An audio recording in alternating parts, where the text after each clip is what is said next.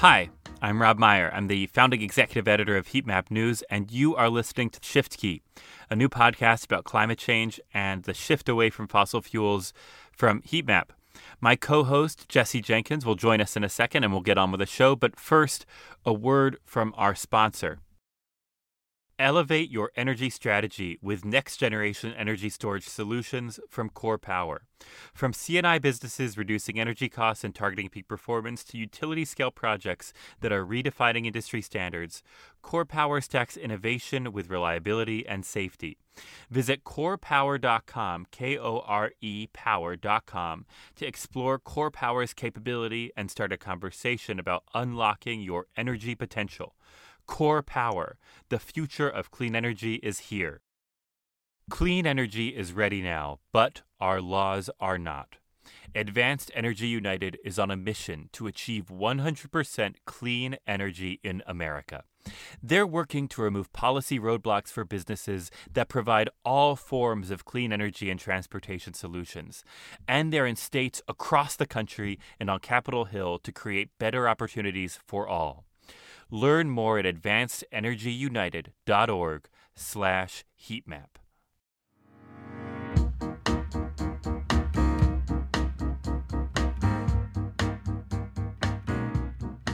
Hello, my name is Robinson Meyer. I'm the founding executive editor of Heatmap News. And I'm Jesse Jenkins, a professor at Princeton University and an expert in energy systems and climate policy. And you are listening to Shift Key, a new podcast about climate change and the shift away from fossil fuels from Heatmap News. On today's episode, we're going to talk about what exactly is happening in the offshore wind industry. Is it hurt? Is it dying? Is it simply... Has it hit rock bottom? Has it hit rock bottom? Uh, is it very depressed? What's happening? And of course, we'll share our, our upshifts and downshifts from the week, and I will get better at pronouncing it.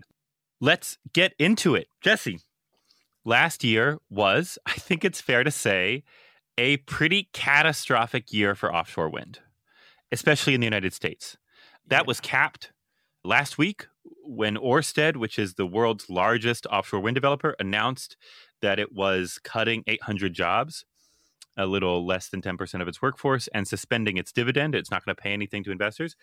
And it was also exiting from a number of European markets, including Norway, Portugal, and Spain. And not only that, but it has cut down its kind of internal target for how much offshore wind it wants to build by twenty thirty. It had once hoped to build fifty gigawatts. Now it's going to go closer to thirty-five to thirty-eight. And what's interesting is that Orsted, you know, was not profitable last year, um, but that was like entirely driven by the U S. So it would have made two billion dollars in profit last year, but it took five billion dollars in impairment charges. Like it would have been profitable except for its U S business, and its U S business took it as a firm from profit, like two billion dollars in the black to three billion dollars in the red. So Jesse, let's just start with, I think, getting listeners up to speed. What what projects did Orsted cancel in the United States last year? Yeah, so they actually canceled several, most recently a pair of projects that had sold contracts to Maryland.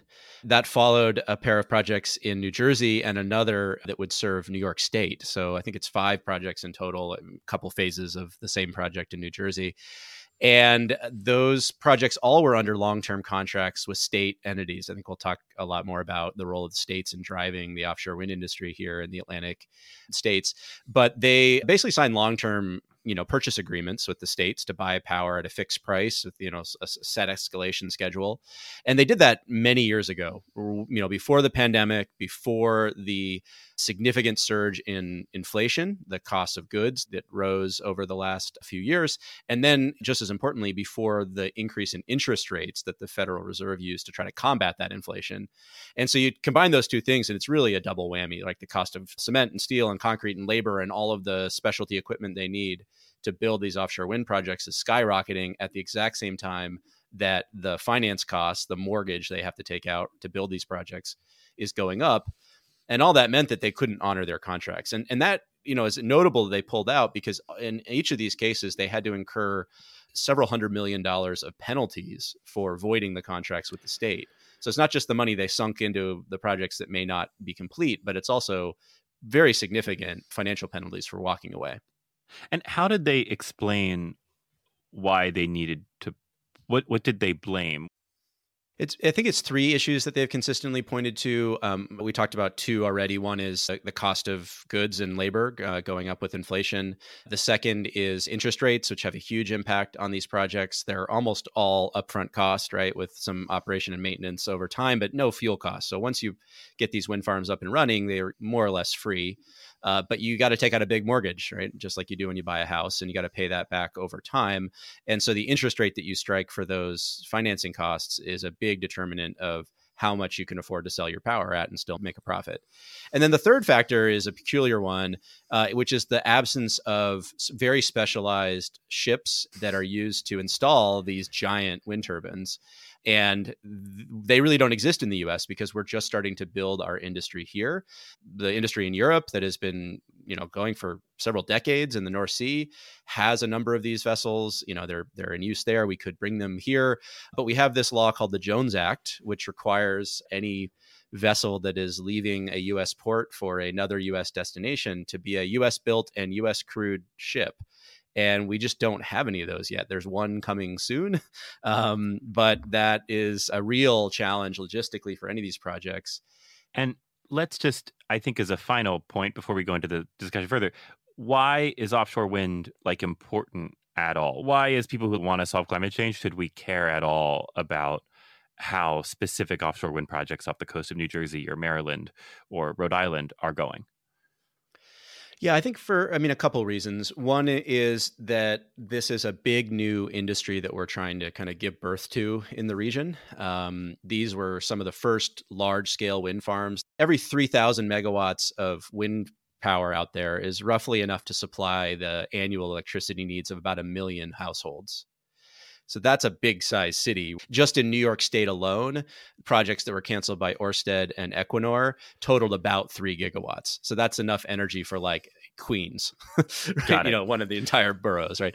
Uh, so these are big deals in terms of the amount of supply they're going to provide and the, in, the the local economic impact. And and so I think for the region, at least, I mean, if you're in Wyoming, you probably don't care too much about what's going on in the Atlantic. Um, but for the all up and down the East Coast, from North Carolina to Maine, states have made a real significant commitment to offshore wind to be a major contributor to their local electricity mix and help them meet clean energy and climate goals. And, you know, and, and they're mega projects. These are big, you know, large scale efforts, billion dollar projects, you know, millions of households worth of energy and lots of jobs and local economic investment. And so when a project like that fails, you know, it's it's kind of a big deal for the local economy, for the politics around it, for our progress towards our clean energy goals. And it's a potential setback in our clean energy transition. There's also like, it's it's economically important, but there's also like technical, I think what an electricity engineer would call resource related reasons why we want offshore wind. Is this right? Like it fits into the grid in a very useful way. Am I wrong about this? Yeah, actually, uh, I was just teaching a lecture on wind power to my students today, and we took a look at the Global Wind Atlas, which we can drop in the show notes.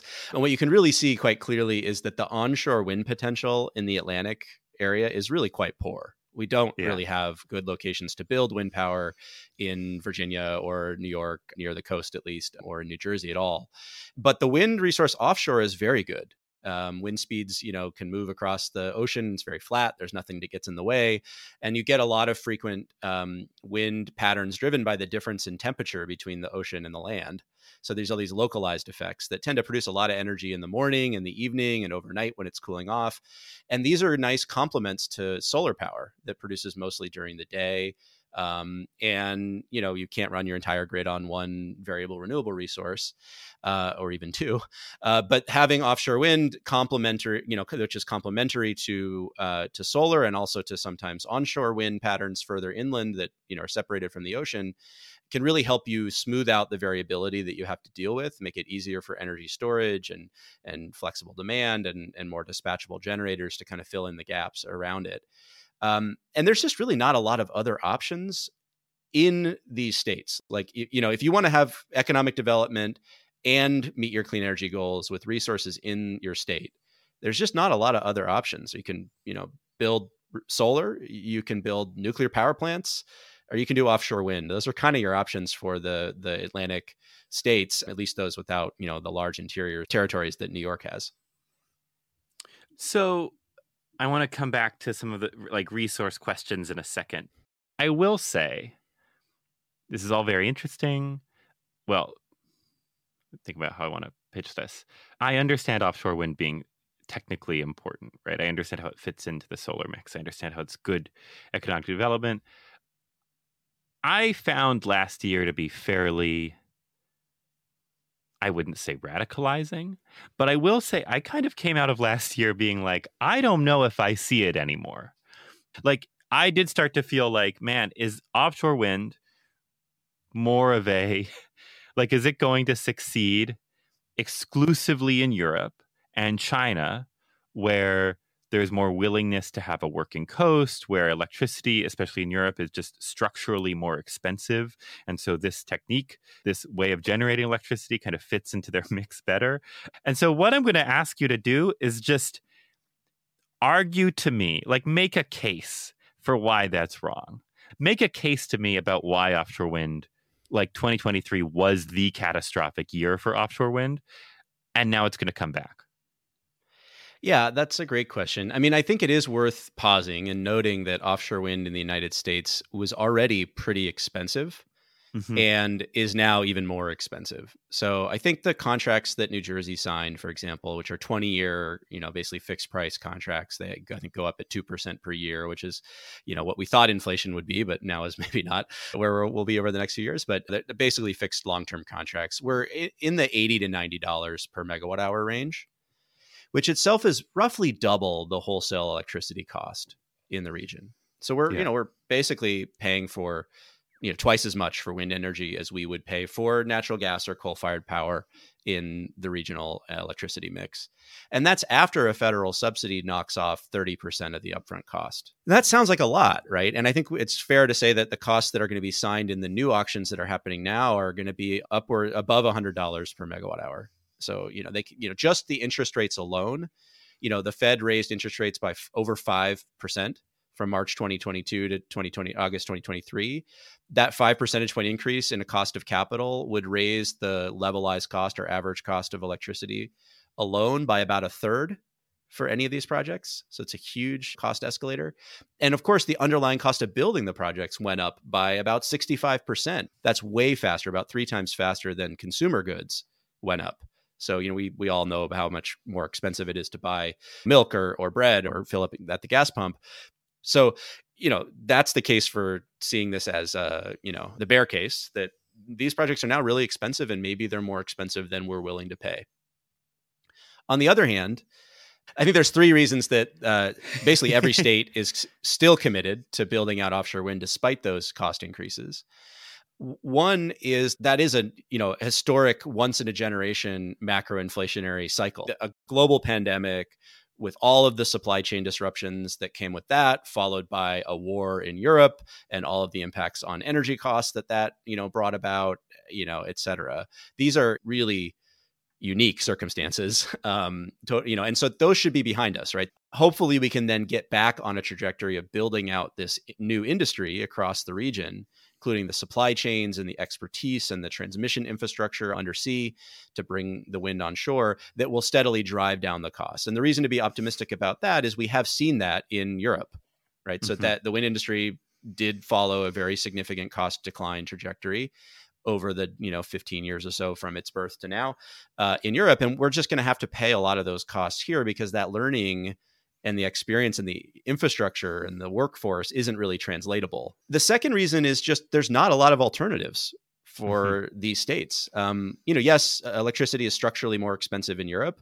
It's also structurally more expensive all along the eastern coast because we have high population density, population centers. There's a, these are very en- dense populated centers close to the coast without access to the really good wind and solar resources that we see in the U S interior or the West. And so what are we going to do? Are we going to continue to burn fossil fuels? That would be the cheapest thing to do in the near term, but of course has lots of long-term implications, including accelerating climate change. And all of these states have committed to transitioning away from fossil fuels. Virginia, New Jersey, New York, Massachusetts, et cetera, have these one hundred percent clean energy commitments. Assuming those states have this durable interest in decarbonization, in some ways, like offshore wind has to have hit rock bottom, is part of what I'm hearing, because there are just no other options. So they could go through this tear your hair out like frustration loop where they go try to build more solar and then they go try to build more nuclear and maybe those don't work. So then they find themselves back where they began with offshore wind. But like, even with that, they're still going to need offshore wind. So can you just get us up to p- speed on like, what's the good news in offshore wind, I guess? Yeah. And I think this is the evidence that the states are going to stay committed yeah. and are moving forward and that we probably have yeah. hit rock bottom. Uh, so, you know, yes, the news in November and December and early January was dominated by all these cancellations. And it wasn't just Orsted. There were others up and down the Atlantic coast. But if we look at just, you know, New York and New Jersey, there's similar stories in other states. You know, New York State has a goal of building nine thousand megawatts or nine gigawatts of offshore wind by twenty thirty-five. Again, that's about enough uh, to power three million households. So they had a third round contract towards the end of last year. At that point, they had contracted for about eight point three of those nine gigawatts. So they were kind of almost there. Then we had these cancellations, Orsted's uh, Sunrise Wind and Equinor's Empire one and two that lost about three gigawatts of that. So now they're back to about five gigawatts of the nine. New York just closed another accelerated auction. And if that, you know, contracts another roughly three or four gigawatts like the last round, that would get them their full pipeline of nine gigawatts of projects. And again, they have until twenty thirty-five to bring those online. So it's sort of like, you know, three steps forward, two steps back in yeah. the near term here, but they're continuing to move forward. Uh, we could still hit those goals. What's going to happen is that the build out trajectory is going to get pushed back by a couple of years. Mm-hmm. And even some of those canceled projects could have a second lease on life because they are going to be rebid into these subsequent auctions. And we think we saw that actually with Orsted rebidding one of their projects into New York's recent auction in January. And we don't know if they'll they'll win that round of auction. They have to beat out other competitive bids from other developers. That's good. They tried to get New York to just single to, to bilaterally renegotiate their existing contract and give them more money. And New York and New Jersey, you know, basically, and New Massachusetts all said no to those requests from developers. They said, look, a contract's not worth anything if we sign it and you agree to a price and then you come back later and ask for more money. So if you want more money, you're going to have to go out and, you know, pay the fe- the fine for not honoring your contract and then rebid um, and, and beat out everybody else. And if you can't beat out everybody else, that's not in the interest of the state. So they really held the line against all of the requests from the developers to try to, you know, inflate their contracts. But some of those projects will come back in this next round. So they'll just come back at a higher price and probably a couple years delayed. Let's zoom out for a second. So we've been talking about the Atlantic a lot, partially, I think, because you and I, listeners will discover, have a shared interest in New Jersey. Uh, That's right. Me having grown up in New Jersey and you currently living in New Jersey. Um, let's zoom out from New Jersey for a second. Much of the Atlantic coast is not a working shoreline. And I think ways that parts of, say, Northern Europe are a working shoreline. But we do have working shoreline in the country. And and that's not to say that, like, people on the coast don't work. It's just like...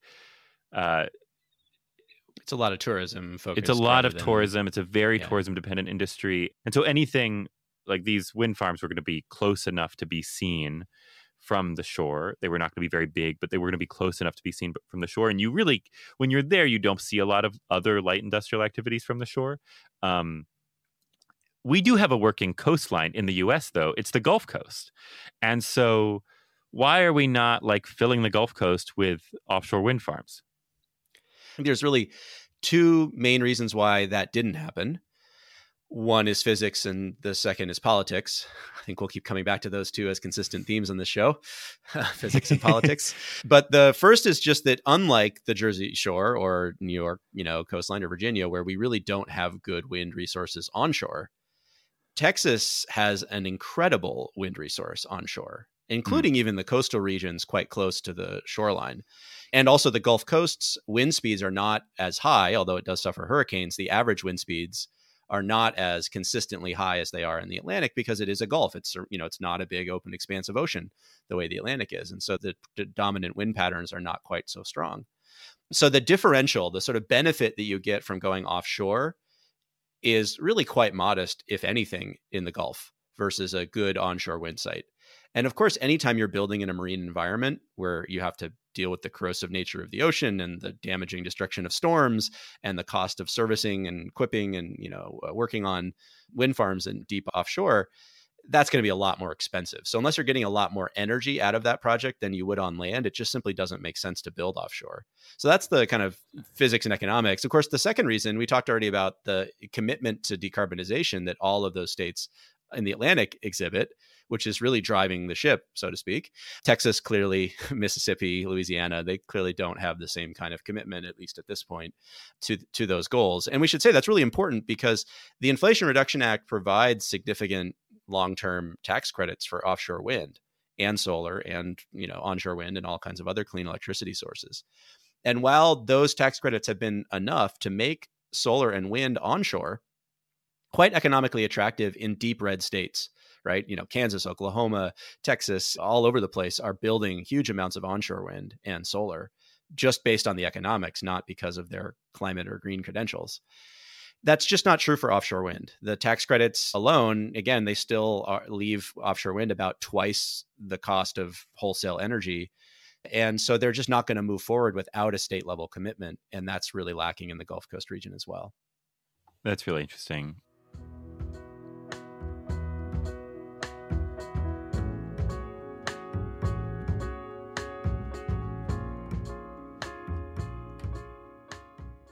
Whether you're a commercial business looking to reduce energy costs or a large-scale utility provider exploring D C block solutions to augment grid stability and security, the innovations and team at Core Power can truly unlock the potential of your energy strategy, offering a unique, vertically integrated structure that aligns supply chain, manufacturing, installation, and asset management. Core Power ensures unmatched end-to-end control throughout your project, from design to deployment. With active production in Vermont and Coreplex, the manufacturing gigafactory coming online in twenty twenty-five in Arizona, Core Power actively drives the domestic energy transition through direct access to superior tech, clean energy manufacturing, and unmatched support for clean energy jobs and resilient, sustainable communities. Visit core power dot com, that's K O R E power dot com, to explore Core Power and discover how we can reach your clean energy goals together. Core Power, the future of clean energy is here.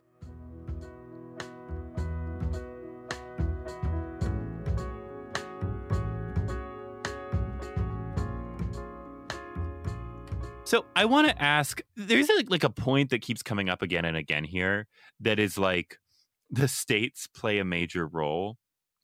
And I do think this is interesting from a larger policy, like to kind of zoom out a bit and kind of look at this as a policy question.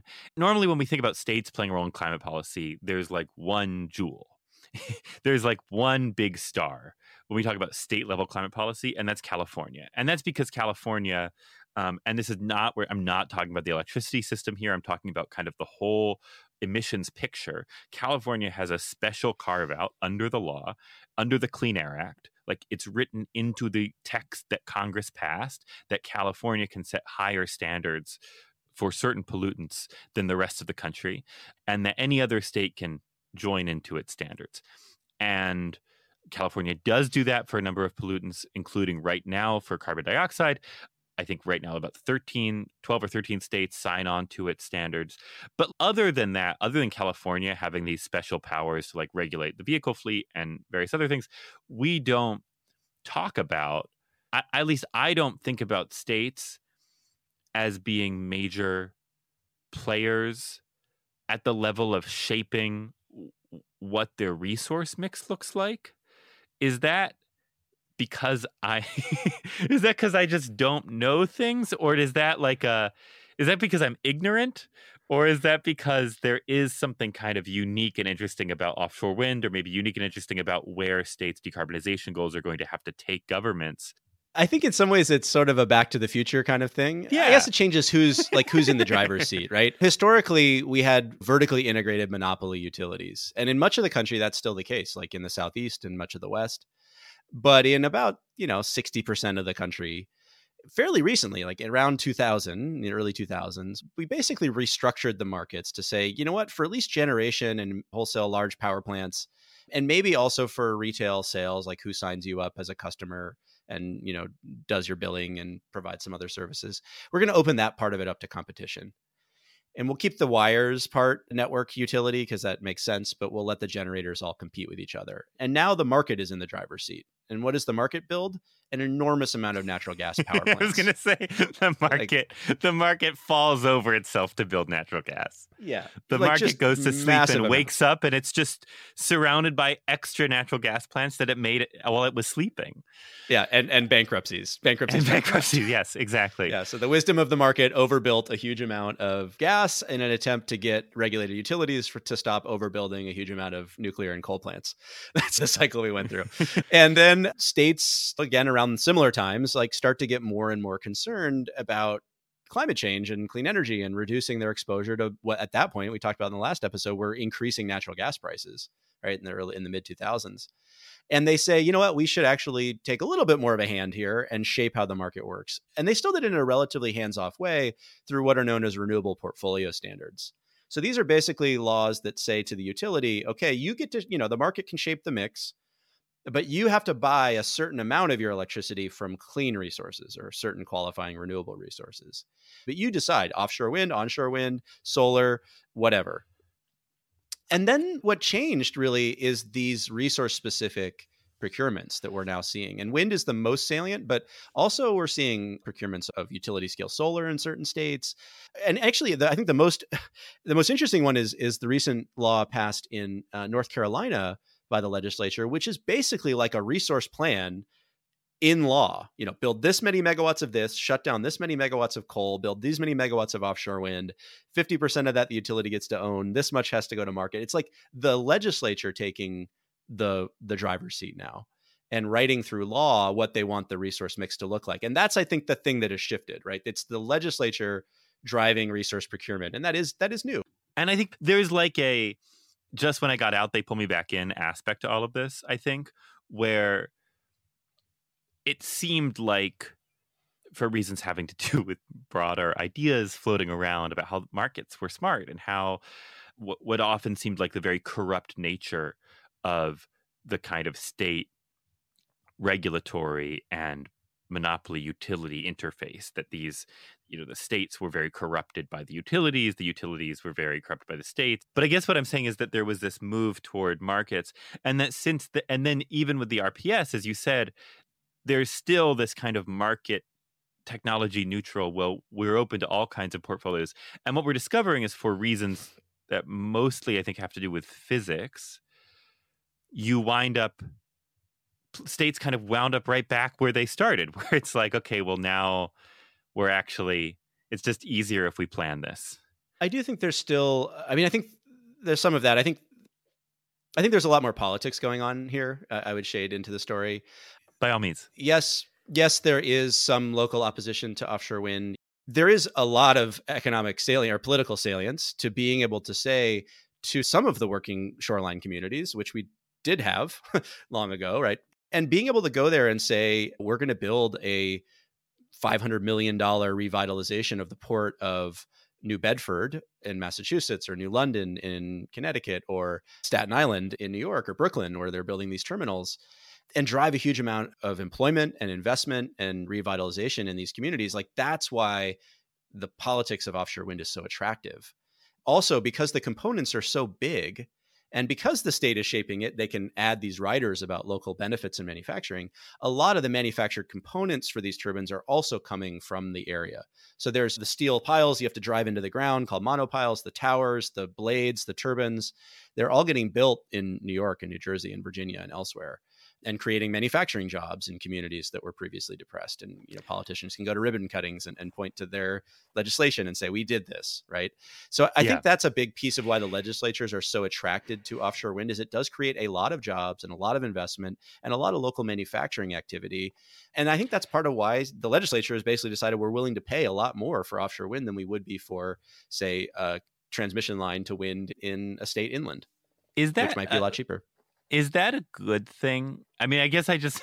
uh, yeah, I don't... You know me, like, I love industrial policy, blah, blah, blah. However, I will say, when you look across the U S and you look at projects that have been considered to be drivers of economic development um, in a direct way instead of an indirect way, uh, by which I mean, like, when you look at these big public projects where some of the stated top line benefits of these projects are like creates X many jobs, creates, helps three dozen small businesses.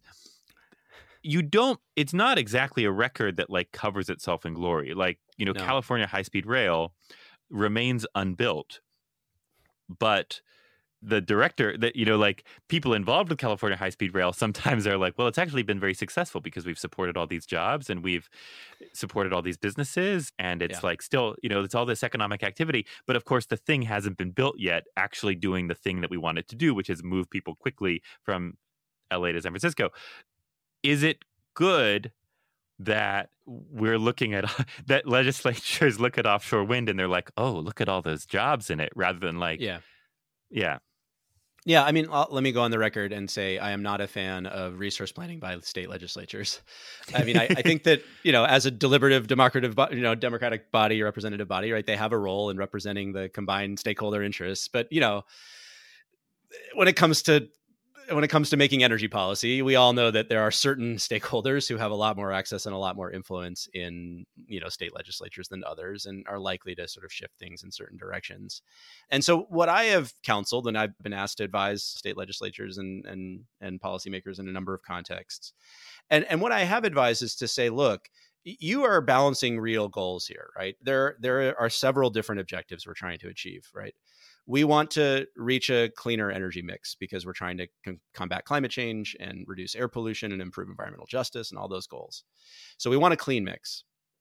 But also, I'm sure we'll do an episode on this later, the electricity sector has to play a much bigger role in powering our lives in a cleaner future, right? It's got right, to power like our cars must and our go industries. Like, and, dim, like yeah. More, yeah, there just has to be a lot more electricity generated, period. To electrify so many different things, from E Vs to heat pumps to industry. Yeah. And yeah, if yeah. you do that, you know, not putting aside, you know, so that even from the climate concern, you have to worry yourself about affordability of this transition as well. If you make electricity prices two, three times more expensive, that's going to make it a lot harder to electrify all those industries. And it's going to make, you know, energy costs for low income and fixed income residents go up. And, you know, there's justice implications of that. It's going to make your small businesses and, and competitive businesses or businesses in, in competitive industries less competitive, you know, with other states. So there's an affordability concern that's always front and center in these conversations. And then there's this economic development concern. Obviously, state legislatures are historically interested in driving economic investment and in development in their state. That's a big part of what they do. And so you're balancing these three things, right? You know, affordability, clean energy and climate goals, and in-state economic development. And I have simply recommended that you focus on the ends and not the means. So if those are your goals, let's write into the law that, you know, we're going to have X percent clean energy and we want Y percentage of that to be in state because of economic development mm-hmm. goals. And we want to put a cost containment provision in here that says we won't build those offshore wind or those in-state projects if it costs more than Z, because that's how much we're willing to pay for that in-state yeah. development. And then go let the utilities or a state agency contract for whatever the cheapest way is to meet that goal, right? To maintain your affordability goals. And maybe that's offshore wind in certain places, and, and maybe it's not. I'm going to really mangle this concept because it is not exactly created to describe this, but there was a Hungarian anthropologist and political economist named Karol Polanyi. It's also a name I'm probably not saying correctly. I'm, yeah, I'm choosing to pronounce his name like he's a Chicago guy. Um, Karol Polanyi, you know, like... Uh, Karol Polanyi, uh, he's a good guy. Yeah, he's down in the pizza yeah, exactly. shop. um... He uh, he has this idea of fictitious commodities, uh, which are kind of things that you have to treat as a commodity to make the whole system work, to make the whole economy work, but are not themselves commodities. They're, they don't really work like actual commodities. And his big three examples are land, labor, and money. He was writing during the nineteen forties.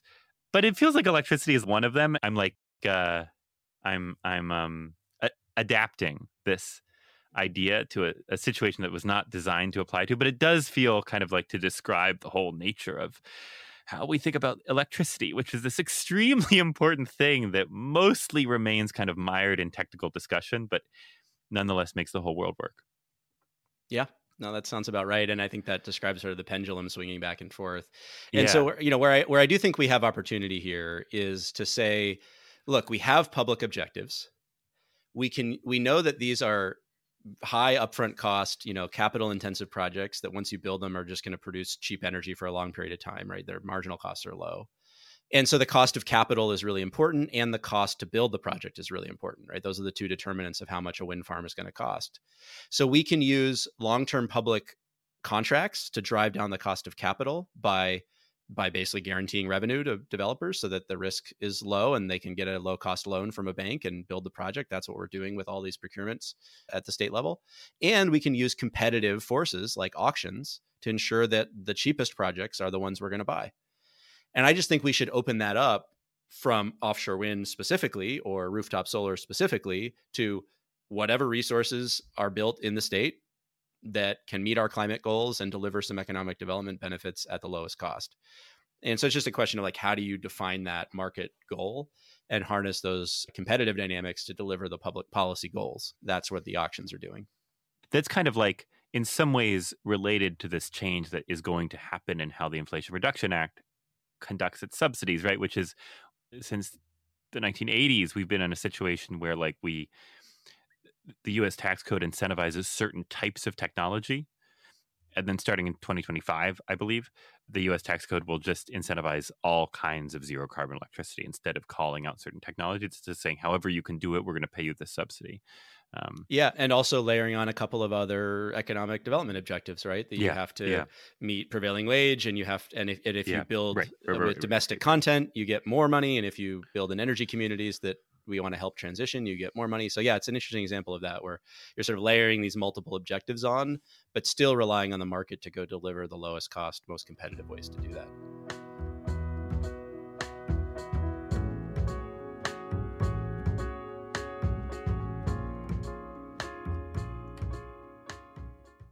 This episode of Shift Key is brought to you by Advanced Energy United.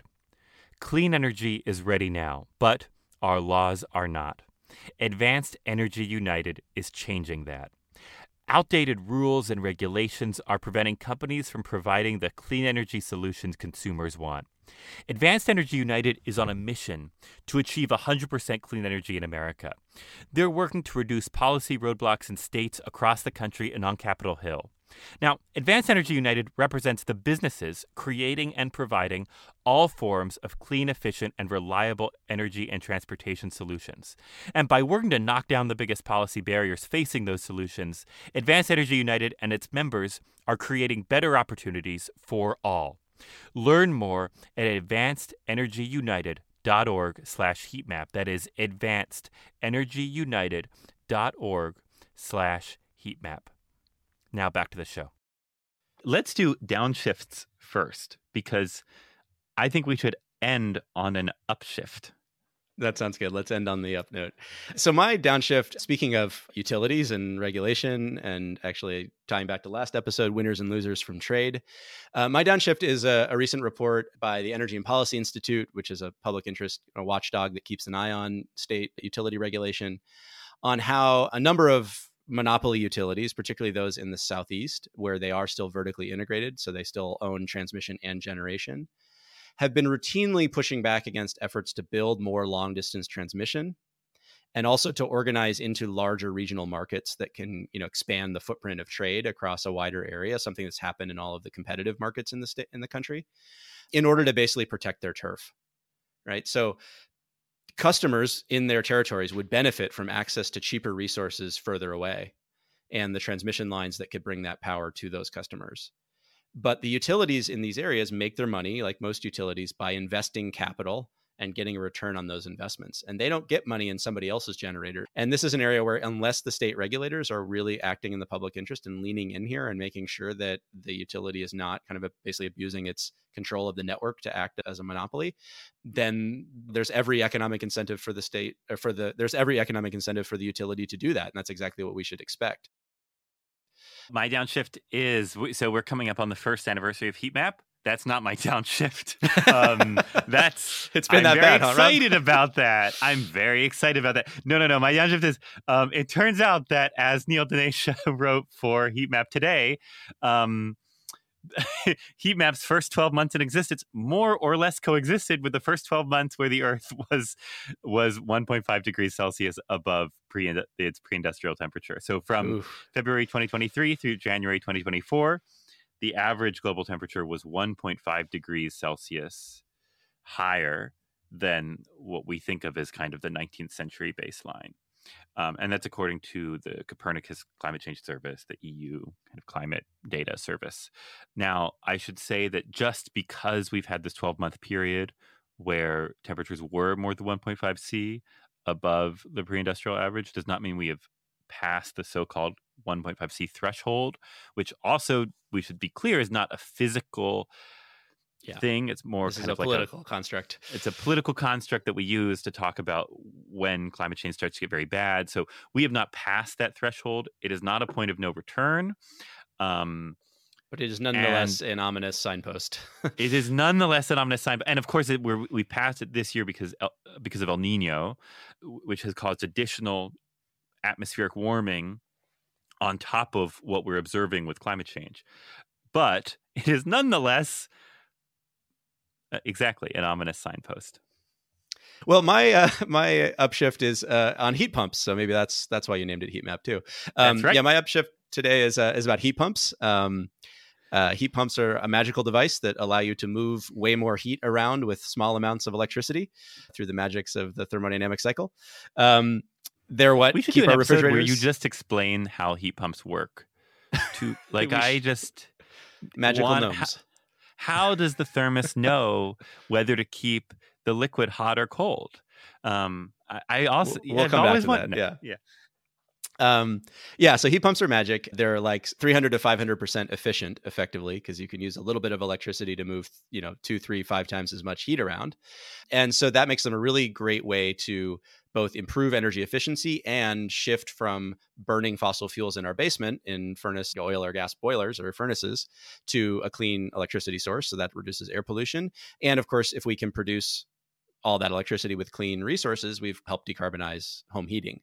So it's a central technology in any decarbonization and environmental justice strategy, I should say, because it's a big source of air pollution. And so my upshift is from Michael Thomas, who writes a newsletter called Distilled and is active on Twitter slash X, and shared a great thread today compiling some data on recent heat pump trends in the U S, where he found that heat pumps have been outselling gas furnaces for the last two years in a row in twenty twenty-two and twenty twenty-three.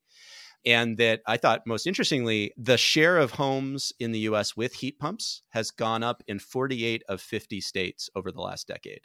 The most rapid progress has been driven by states that have recently taken policy action to try to accelerate adoption of heat pumps. Maine is probably the most exciting story. They basically doubled their heat pump adoption rate in just two years. And if they kept that up, are That's on crazy. track to hit. Yeah, and that, and they're actually That's on track crazy. to hit. Yeah, to get heat pumps in every home in Maine by twenty fifty. And there's a reason for Maine to do this, because Maine is not on the natural gas system. So there, people in Maine are mostly heating with fuel oil and propane, which has gotten incredibly expensive over the last few years and obviously does that periodically because of all those ups and downs in global oil prices that we mentioned on the last episode. So yeah, Maine's an interesting case. It's cold. A lot of people don't think heat pumps can work in cold climates. Well, that's definitely not true. There the huge heat pump adoption in Scandinavian countries and in Canada and now in Maine. You just have to design them right and probably also do some energy efficiency improvements to seal up your home when you do it. But yeah, we're moving in the right direction on heat pumps. Home heating oil is so crazy because it's like, imagine heating your house with gasoline. Yeah, like that's just, exactly to, diesel, but dirtier. You just, right. Um, That's so interesting. My upshift is that a new analysis in Carbon Brief from Laurie uh, Melvierta, who is kind of one of the leading analysts of China's greenhouse gas emissions. And he found basically China's emissions may have peaked last year. That kind of, if you look at all the factors in their economy, it's very likely China's emissions will go down this year in twenty twenty-four compared to twenty twenty-three. Uh, that now that's partially, and I would say this is suboptimal. This is not the up part of the upshift. Uh, that's partially because of just very soft economic activity in China. As we record this, the Chinese stock markets have basically been falling apart over the past few days. Um, it's that kind of softness of industrial activity matched with this massive, massive build out of renewables that is going to, that, that in his analysis is going to peak, lead lead China's emissions to decline in twenty twenty-four and may cause them to permanently kind of subside. And I think what the other interesting aspect of this is, at the same time he sees this, he also sees, I think, what people tend to notice more, which is that China is continuing to build coal overcapacity in its power grid. It's just continuing to build a lot new coal, of new coal plants. And, and he kind of talks about how there is this clash coming up between the cleaner parts of the economy and the cleaner subsectors, or the, the the new energy subsectors versus the kind of old fossil subsectors, both of which are building, but eventually their needs will directly conflict. That's fascinating. Yeah, we should definitely do a, an episode on what the heck is going on in China. You know, one of those major signposts that we have to pass if we're going to get the world on track for net zero is peak emissions in China, the world's biggest emitter. And until China turns the corner, you know, we won't be able to turn the corner globally to get emissions on a downward trajectory either, most likely. So yeah, it'd be really fascinating to see, are we out, are we nearly at that peak? That some encouraging signs, but we're not quite sure yet. All right, uh, let's yeah, let's uh Let's leave it there, and, and let's come pick up the China story again in a future episode here on Shift Key. Here on Shift Key. I liked your friends. Do you want to share your friend's line about uh, what our next podcast should be called? Let me find that. Yeah. So a, a friend and an early listener said, uh, are we going to start a, a recurring section about emissions trading called Caps Lock? I think we have and to. Cal- We're like I think we have contractually to. And California, obligated now. California has to re-up its emissions trading system pretty soon, or it's going to try to do it pretty soon. So maybe so, we'll have a special issue of special Shift Key, Caps Lock, uh, Caps Lock edition of Shift Key. Um, well, thank you for listening to Shift Key, and we'll be back next week. And in the meantime, subscribe, and t- please, if you have a friend, an ally, a coworker, a nemesis, a jilted lover, who you think would enjoy the stimulating discussion and intelligent conversation of Shift Key, uh, please share the podcast with them and ask them to subscribe. See you next week. This episode was brought to you by the Financing and Deploying Clean Energy Certificate Program at Yale University. Want to transform our planet's energy landscape? Dive into this dynamic online program designed for busy professionals and unleash your potential to spearhead a clean and equitable energy revolution. Apply by March tenth to connect with Yale expertise right from your laptop, grow your network, and propel your career while deepening your impact. To learn more, search online for Yale Clean Energy Certificate. That's Yale Clean Energy Certificate. Shift Key is a production of Heatmap News. The podcast was edited by Jillian Goodman. Our editor-in-chief is Nico Loricella. Multimedia editing and audio engineering by Jacob Lambert and Nick Woodbury. Our music is by Adam Cromwell. Thanks so much for listening, and see you next week.